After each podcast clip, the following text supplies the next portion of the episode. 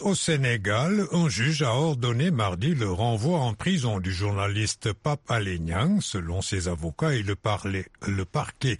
Il avait été remis euh, en liberté sous la pression de la profession et des défenseurs des droits humains il y a moins d'une semaine. Le confrère Anyang avait été inculpé et écroué pour notamment divulgation d'informations de nature à nuire à la défense nationale. Le parquet de Dakar explique ce renvoi en prison par les dernières sorties médiatiques du journaliste qui sont, dit-il, une violation des obligations prescrites, notamment celles qui lui faisaient défense de communiquer sous aucune forme sur les faits objets de poursuite.